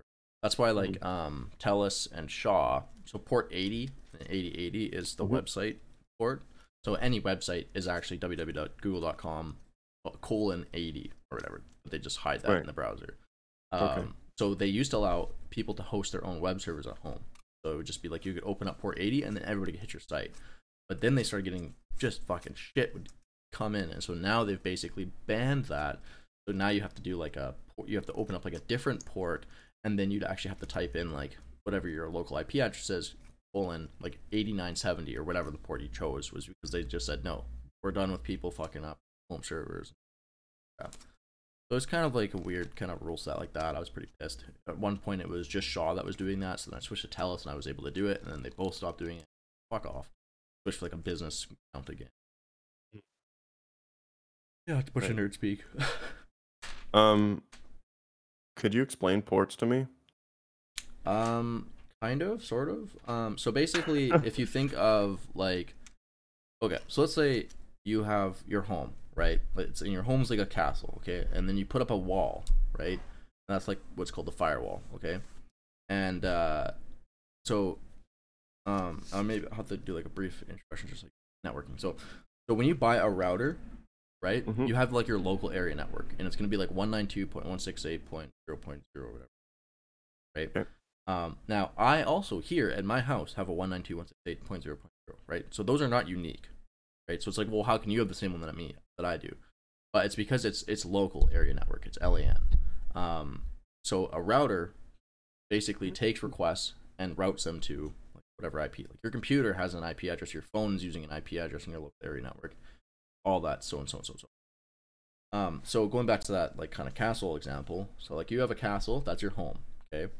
Um, your you then have a firewall that's placed, and your firewall just blocks everything, right? So if you have um, a really locked down firewall, let's say you turn your firewall on and you don't allow anything, you couldn't connect to the internet, you couldn't connect to any web pages, you couldn't connect to um, like uh, uh, SSH, which is on port 22. Um, RDP or whatever you're doing is probably like 89, 89 or something. on Desktop. Those all work off different Yep. ports. So then they created this thing called like the whole. Okay, let's just say all web traffic runs on port 80. Okay, so let's say you're at um, your castle and you just want the people in your castle to hit web pages. You could allow port 80, and now you couldn't do remote desktop. You couldn't SSH, which 22, but you could just go to like web pages because that runs over port 80. So it's just a way of categorizing what kind of data is coming through. So port 80 and port 443, those are like HTTP and HTTPS, so secure and non-secure web traffic. Um, Mhm. Those all get served over port 80 and port 443. Um, SSH. So if you've ever done like, uh, have you ever like SSH before? No. Okay, it's like a way of like No. remoting into like a computer and then use like a terminal or whatever. That runs on like port 22. Right. 22. Uh, yeah, yeah. Right. Okay. Um, so that that runs on a specific port called 22. Um, let's say your remote desktop that also runs on a port. Um, so like what is remote desktop port? I think you're right. I think it's 8989. A 3389. Uh, 3389. yeah. Got now those are just like stand like that's just what that protocol runs on. So the, the so HTTP is like hypertext trans whatever protocol. Mhm. All of these ports are just protocols. So if you want an SSH, you can probably know that everywhere that runs SSH is going to be on 22 because that's the protocol. You Right. could, if you wanted to, edit your server and all that kind of shit and run it on port like 6969. Like, it doesn't really matter. Um, It Mhm. just so means that you need to make sure that that connection is open. So port is just a way of like if you think about it, like on a spaceship, a port is literally like a door that's open. Um, if you open Right. everything up, now everybody can hit your your shit. Essentially. Um, so like that's kind of the way to explain it. I don't know if that really makes a lot of sense, but typically it's a secure thing, and you don't want like everything open, or else like I if I find your IP address, I can do whatever I want. It's almost like I'm in your local area network. I can do whatever I want. Right. Your firewall will have certain rules whether you're in the the local area network, whether you're outside, um, or whether or not. So to explain that, let's say you, you a web server, like I said, runs on port 80, right? So let's say you have locally, uh, you make a you make a .html file, right? And that is, and you get a server. Let's just say it's like an Apache or whatever. Don't don't worry too much about that. Well, Apache runs on port 80, um, and if you point Apache to your index.html file on your local machine, um, you could then hit that by going to like 192.168.0.0 or whatever, and it would load index.html. If you had opened up all of your ports for whatever, and I was able to find your IP address, if I type that into my browser and I put colon 80 on it, it will go to that index.html because it, it's open to everything, right? So typically you don't want that open to the public because you don't want people coming outside coming in. You always want to be able to go inside going out. Like that's how you get to like download games, SSH into servers, and do that. But when you have the exteriors coming in, that's when shit can get a little funky because chances right. are, unless it's you outside, like let's say you're at Starbucks and you want to SSH into your home server, that's one thing that you want to do. You want to open up that port, but just that one because you're going to SSH in over that protocol 22, and boom, now you can get inside. But now you have a security issue because now 22 is open to the world. If I go to your thing and I try to SSH, it's gonna let me, and then you have to either enter the right password or you start getting into like the keys. Keys are a lot more way of securing shit down because it's like you can only get in if you have the proper key, right? Same as like a physical key. Right. And so there's different ways of securing things afterwards, but the most secure is to close everything off. But, you know, that's no fun because you can't do fuck all. Then you open up everything inside going outside. Okay, that's fine. But let's say you need, let's say like you said, to remote into your home network. Well, you need to open up that port. But now that port's open, it's open to everyone. So it's that's kind of like how like the security of like the world works essentially is firewalls, ports, and it gets a bit more complicated too. Like you can you can say okay, only people from this IP address can come in, right? So you can like IP lock it down. Um, typically, like doing it through keys is the most safe, or doing kind of what I did, where it's like the only thing that's reachable from the outside is a Raspberry Pi, and the only way you can get to it is through SSH, and that SSH is locked by like a huge key key store thing. So like I can pretty much guarantee nobody's getting into my shit, right? Um, because you know they'd have to like fucking guess the key, which is like a million characters. Like it would be impossible. So that's kind of how. And then once you're in the, the Pi, that Pi is open to the, the, local network. So you can do whatever you want once you're inside. It's just a way of like tunneling into that house, whatever. Does that make sense, or is that way too complicated? Yeah, no, it's good. Yeah, so that's a cool. That's the uh on that. Um, yeah. Oh, so let's talk. Nice. I love trying Sorry? to explain this shit to people, and then yeah. as I'm doing, I'm like, fuck. So many like metaphors that I can use, or like like an uh, analogies. I'm just like, oh, that would have been so much better to say. And then I'll switch it, and it's. Like, I mean, luckily they're kind of named after the analogies that. Yeah. they are keys and ports and. Yeah, I know it's weird because like when you think about it from a technology, firewall. like, oh, port that doesn't make any sense. Like fucking, why is this called a firewall? But then it's just like, like no, no, it is just that simple. It's a key. Yeah. You know, it's a firewall. It's a wall of fire. You can't get past it. Okay, it's a port. Ports are in the sea or like you know, come into my port and you can leave my port. But I have to let you in or let you go. Right. Everybody can come in, but only some people can go out. It's funny that firewall makes you think of a wall of fire, but for me, I think of a wall that is made to prevent a fire. Oh, yeah. Oh yeah. They're both right. They both could be right. But I think yours is more right. because that's a thing that people actually use. I think so too because it's a the the icon is a brick wall. But uh Oh yeah. But no, you, I mean your interpretation could also be correct. that's so funny. Fuck, I gotta scrub that out. People are gonna think I'm an idiot. Dude, that's the kind of shit that I love when I'm just like, um, it happens a few times at work. There'll be like a chat, I'll be like, dude, it's it's like a fucking wall of fire. Like, how's that? And it was like, what? Like, no, no, it's like if you're in a condo, your condo has a firewall, like it prevents fires. And I was like, hmm, never thought of that. dude, that happens to me all the time. I, I love it when those those happen. I, My, I'm trying yeah. to think of some some examples, but it happens all the time to me. I'm just like, yeah, it happens all the time. I one I remember in in high school was with uh graphing calculators. Yeah. Um, we could like program simple programs in the graphing calculator, and and one of the commands was disp, and it would like mm. show something on the. Oh yeah. It would just like it's for display. Yeah, yeah. But for some reason, in my head, I had it as it it was dispel. Dispel. which doesn't actually mean what Yeah. what I thought it did. I thought like dispel at the time. I thought dispel just meant like push through or like to like put out. Yeah. I think what does dispel actually mean? To, it means to like prove myth, wrong. I think. to what? Uh, No, Dispel. You like dispel a myth. You like prove make wrong. Make a doubt, feeling, or belief disappear. Yeah. So so I, I definitely got that wrong, but I remember like talking through a program with a friend of mine. Like, and then Dispel it. dispel X or whatever, and he was like, What? "What? Display, you idiot."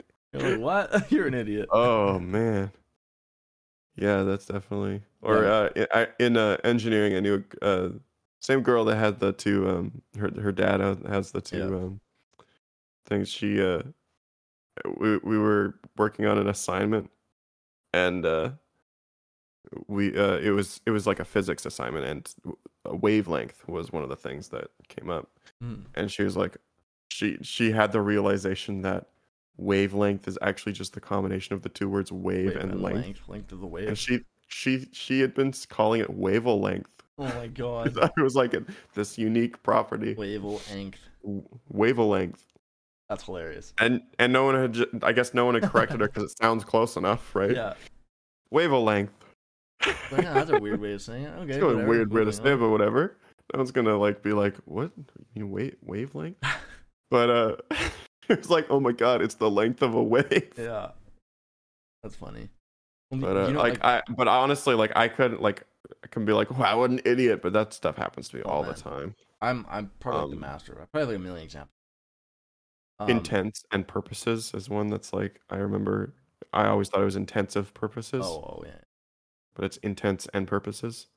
Or um, uh, one that one that I uh just came up the other day was pigeonholed. Yeah. If you don't to pigeonhole something is to to put it into a category, right? Yeah. But if something like so, but I, I had read uh, something won't be pigeonholed, and it's p it's pigeon H O L E D, right? Right. I thought it was H O L D, like pigeonholed, like to hold a Oh, I pigeon. see. I don't know. I don't. I don't know what the. Yeah. I didn't know what the en- en- etymology of it was, Yeah. but but I thought it was pigeonholed, like like hold. yeah. I won't be pigeonholed. It's funny. It's funny you say these because like there's uh in this chat I'm looking at right now. It's like this guy who's just discovered like onus. It's like O N U S, not O W E N E S S. And then Okay. beck, beck and call is not beckon call like B E Beck and call. That's another one, man. I totally would. I, I like in call. Beck and call. Yeah. Um, the number of times I've spelled I've I've spelt background without the G oh yeah, background. Yeah, so many times. background. I'll be like, "What? That's how you spell it, right? Background? No, it's background." and even just like that word, it's like the back of the ground. It's like, hmm, yeah. um I had that one kind of it's like more of a science like a computer science thing, but do you like do you know what uh um like recursive is or whatever like recursive Yeah. programming so it's like when you call the same function like over and over again or whatever Mhm. but so one of the one of the questions I got asked when I was being interviewed for my first job programming it was like there's three questions like and it was just like how would you how would you solve these problems right? Okay let's say you had a never ending file cabinet. And I was like oh okay well I'd probably build something where it's like I could go into one file cabinet and then I would like check if there's like another thing underneath it then I'd go into that one and then I'd run that same thing. And he's like oh man so you know all about like recursive functions right? And I was just like yeah man like totally like that's exactly what I had no idea. And, and that's like why like like he's like man not very many people get that question. I was like fucking right yeah man like Yeah, Sweet. um, do you use recursive stuff much? Oh yeah.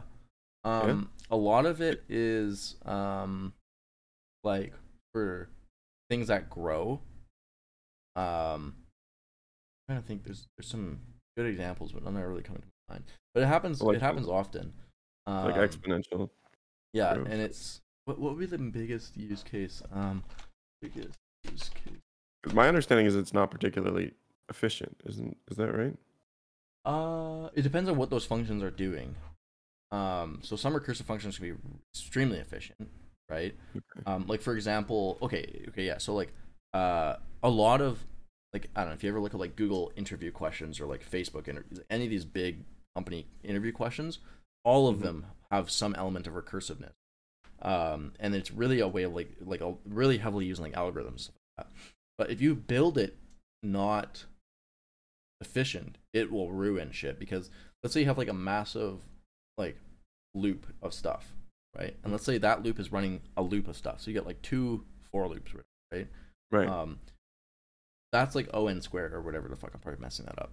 But if you're calling that recursively, you're running that like depends on what you're doing inside of it. But it is it is an extremely efficient way because that means you don't have to, um, like, because typically there there's a there's a starting point and an ending point, right?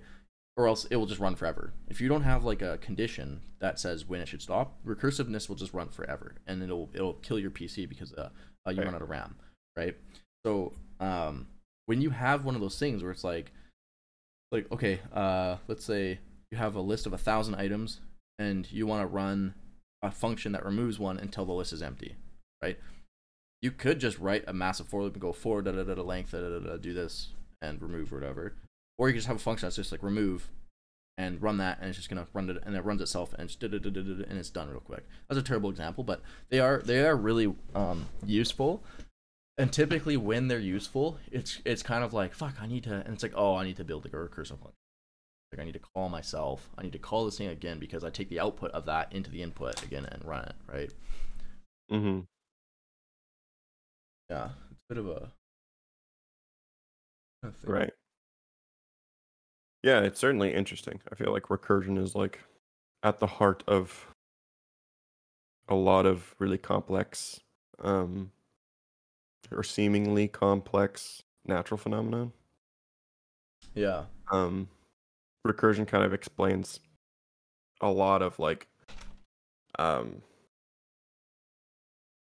uh uh fractal geometries Mhm. in nature. Right oh yeah like the like the like the lightning bolts or fucking whatever Or yeah, coastlines are fractal. Um, any uh, lots and lots of plants have fractal geometries. Um, or like phi is something that comes up a lot in. Uh, phi is a. I I don't know if you know what that is. The golden ratio. uh i've Um, heard about that yeah It's just like it's famous because people like give it a lot of um sort of mystical properties because it's this particular ratio that's like pretty. It's kind of a weird ratio. Um, it's like 1.61 or something. Hmm. But but but it's a it's an irrational number. It goes on right forever.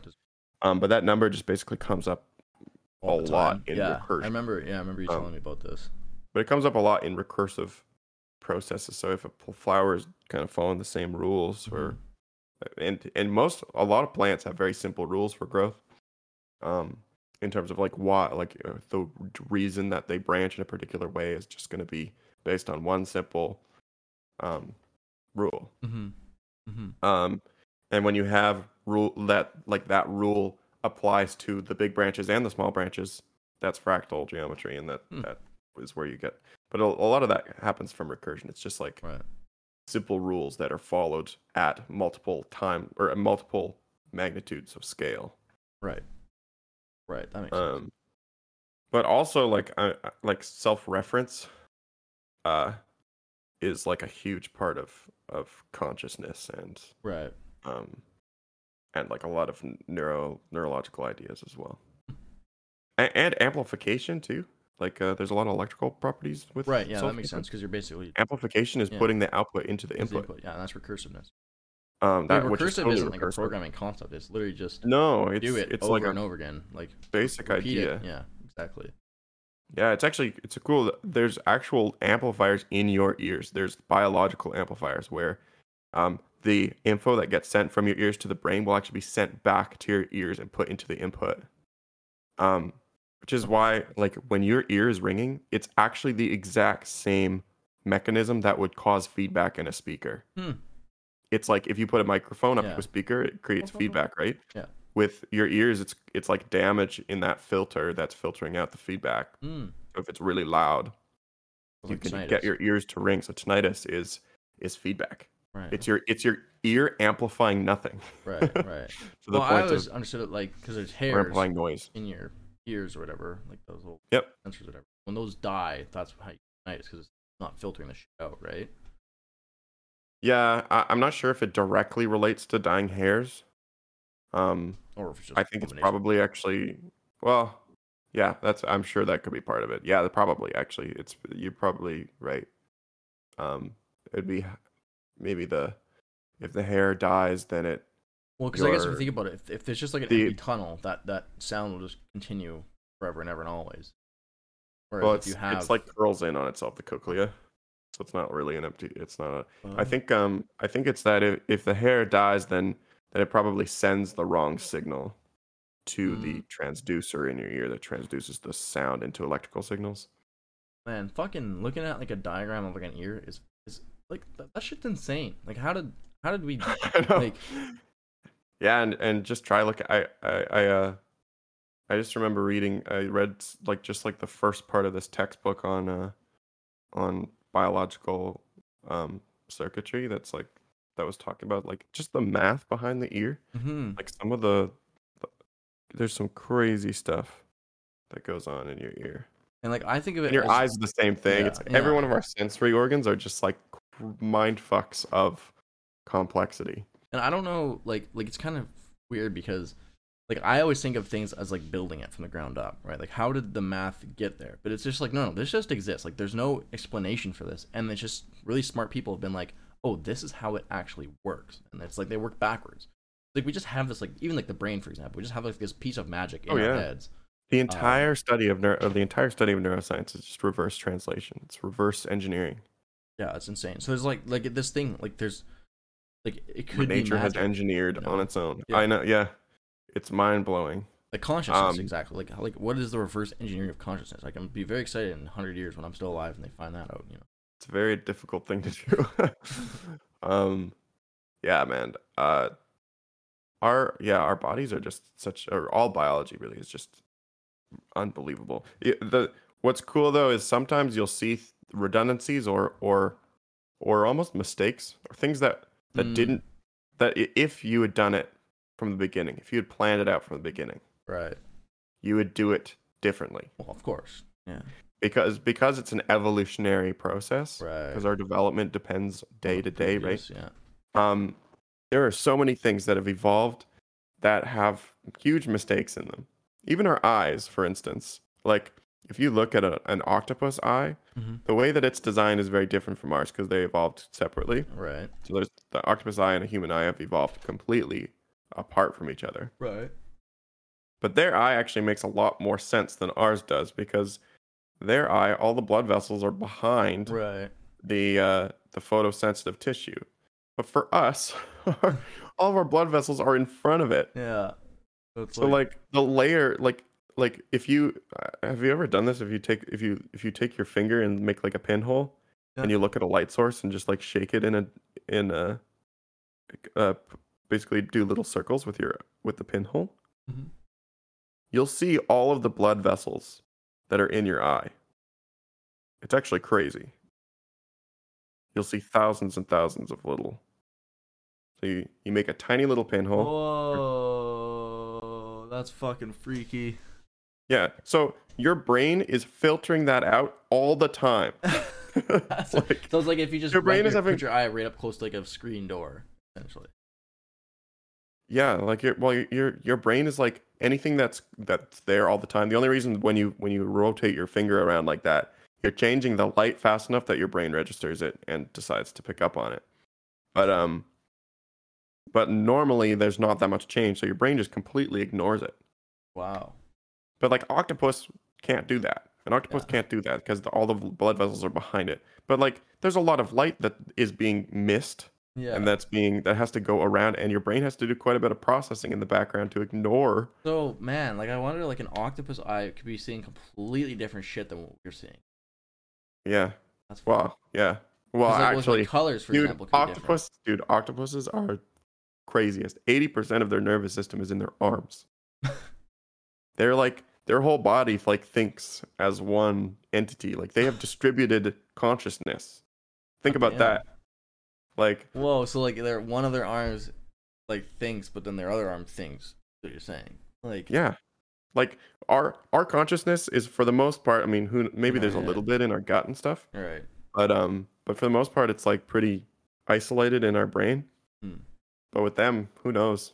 Do we know Like- like where in the brain the conscious like like if we you're just like take some dude just like kill pieces of his brain.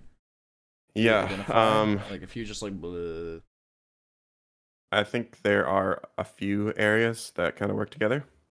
Um, there's actually it's kind of a network, so you can't really identify a particular spot, but it's like the default mode network is a major network in the prefrontal cortex and some temporal regions that kind of make up a lot of what consciousness would be. cool. Um, but it, it's it is kind of a ubiquitous thing throughout our brain. Right, it, right. it seems to like- be um because like you can uh, i don't know if you've ever heard of split brain Yeah, patients. Yeah, yeah. people yeah. where you can you can kind of have two consciousnesses consciousnesses in one brain. Um so it's it, like i don't know uh, it it the better question is like how divisible is it? Right, yeah, yeah, like- or yeah or or like is it really just one is it one collective thing or is it a bunch of different things working together that kind of give the illusion of one collective consciousness I, I had another question too, and I, we got to wrap up just quickly after this. But um, yeah, yeah. how far, or maybe we can do this already. But you know, going back to the example of like that professor you had that just memorizes everything, right? Mhm. Like, is there technology, or will there be technology that we can actually like pl- like map the brain out, and like I can actually see, like, oh, I'm shit at this, and I can tell I'm shit at this because like his is like way more deeper developed. Like, is there a way that you can look at that? Like, is that just what like MRI is, or like the energy Yeah, that's flowing can- through that, or you can do that with MRIs. You can see like you you could compare um like white matter volume and and like there would be several different measures you could do. You could Hmm. look at like the thickness of the of the cortex and Just like I, it'd be um, cool if I could just like upload a scan of my brain and then I could just see my stats. You know, just like hey, Yeah, yeah, you're like totally. charismatic or like you're dumb as fuck or like The problem is like like for instance, um like there's all these different things. There's like fractional anisotropy. yeah, Um uh there's there's like several different measures of of like white matter integrity or brain integrity and and um they don't necessarily correl- correlate perfectly with Mm. actual ability because your brain compensates as well. right. So like you could have some like fucked up um something. Something could be kind of fucked up, but you could be super super smart still because your brain Right. compensated in such a way that it doesn't matter. Or or yeah, like so it's hard to know if that's actually causally related to what is making you smart. And what really what differentiates us from a lot of from like chimps and stuff isn't necessarily the architecture of like the large scale architecture, but it's more cellular. Gotcha. Um, so it has to do with like the the spine density in each of your neurons, which are like like if you think of a neuron, they have all those little things coming off of them. Yeah. Each one of those little things has like a, like thousands of little things coming off of them. And those are like the neuron like little spines that are coming off of your Mm, um off of the axons freaky. or dendrites. Um and uh those like that is much higher in humans. Right. So like it, it would be like spine density would be a large would be probably um explain a large portion of like your ability to make connections. Mm, Because that's what connects neurons is is those little spines. cool. Wow. This is So I don't know like I don't think you'd be able to measure that. um but unless you took an actual biopsy of your brain. Right. Um, and who knows if that's going to be like throughout your whole brain or if that's just going to be in one little spot that the spine density is better or worse. Damn it. So you you need to like take your entire brain, slice it all up, and then I trust you to do that for look. me. Put it back together, okay? I, I don't know what to do with a human brain. what? It's the same thing. Just trust your gut. Just bigger. Like, man, Oh, the man, first person that had to do that, that's probably like what they're just like, man, do your best. like,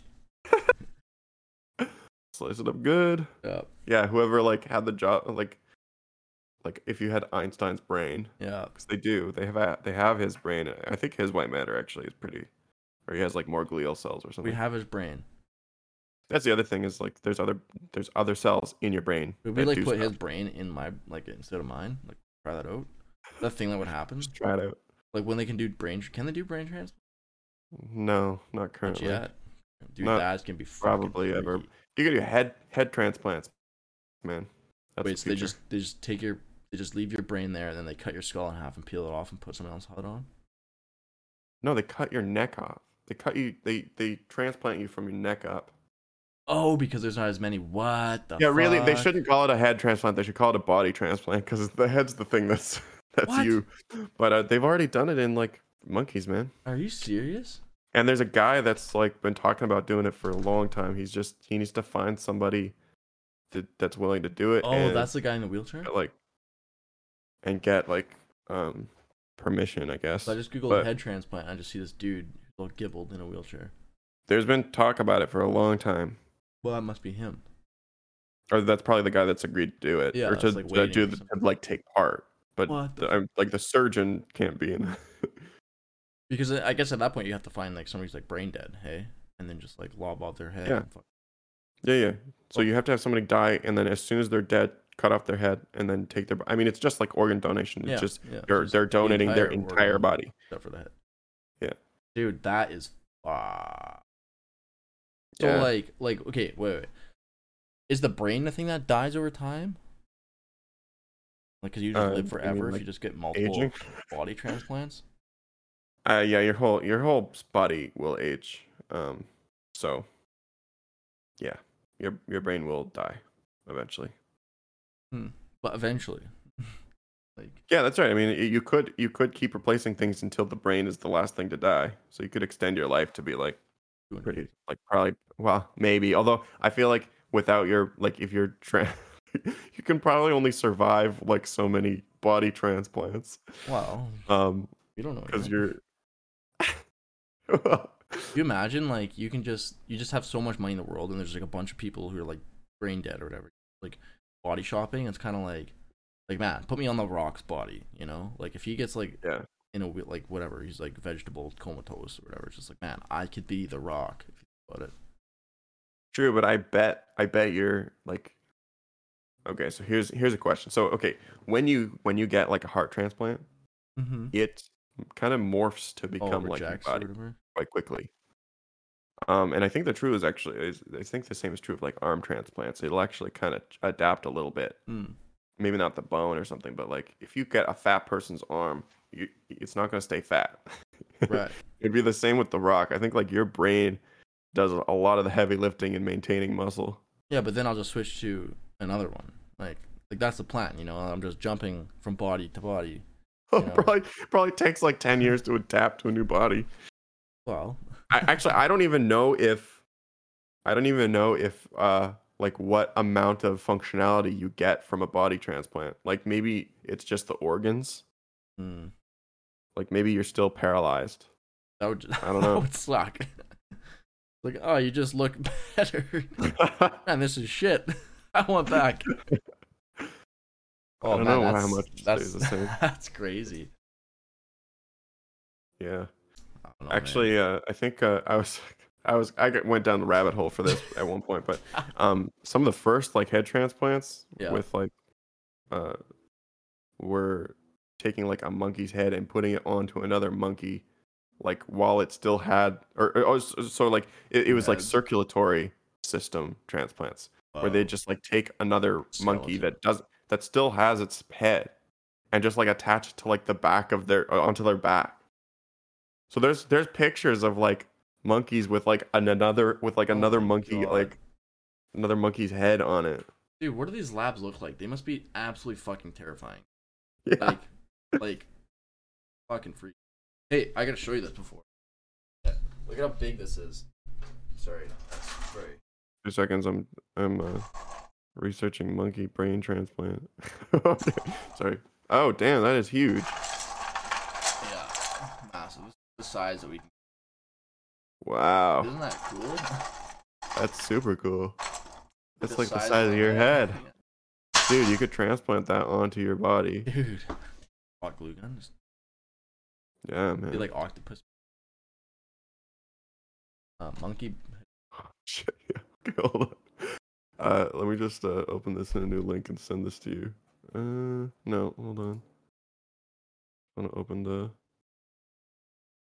image. So okay, I'm actually thinking of dogs. So Oh, I think I saw it on Wikipedia. you see, have you seen this? Where like they took like the upper body of a dog. What the fuck? Like he's riding the dog. Yeah, they just take like the they, they take from like the arm, like the front legs up, and they just like chop that off and and connect the circulatory He's like system he's of like a another dog. centaur, like a dog Yeah. tar. Dog tar, but there's still the other dog's head, so it's like a, it's like Cerberus, but with an extra Yeah, leg. yeah. Man, that is fucking freaky. oh man, there's okay. Why do all on. these scientists look creepy as fuck too? I sh- I'm gonna share screen here. Yeah, I was just I was literally just gonna show you this picture. Oh, you see this guy? yeah. that guy. Like that guy is like I don't know if he hates Oh, his life or absolutely loves it. Yeah, that yeah, for sure. That guy's like, okay, here's the dog. well, now, oh man. All right. Anyway, with that, We should probably wrap things up. I gotta use I'll the wrap up. washroom, take a shower. I gotta deliver some toys to Vernon Teach and Learn. Oh hell yeah! Or pick some more. I gotta make some food. I'm hungry. Fuck, that sounds- Okay, well, Mm. thank you so much, and this has been another episode of The, the Jude Ty and Tyler Jude Ty Head Pod. Transplant Podcast. Jude Cast. Jude Ty Podcast Cast Pod.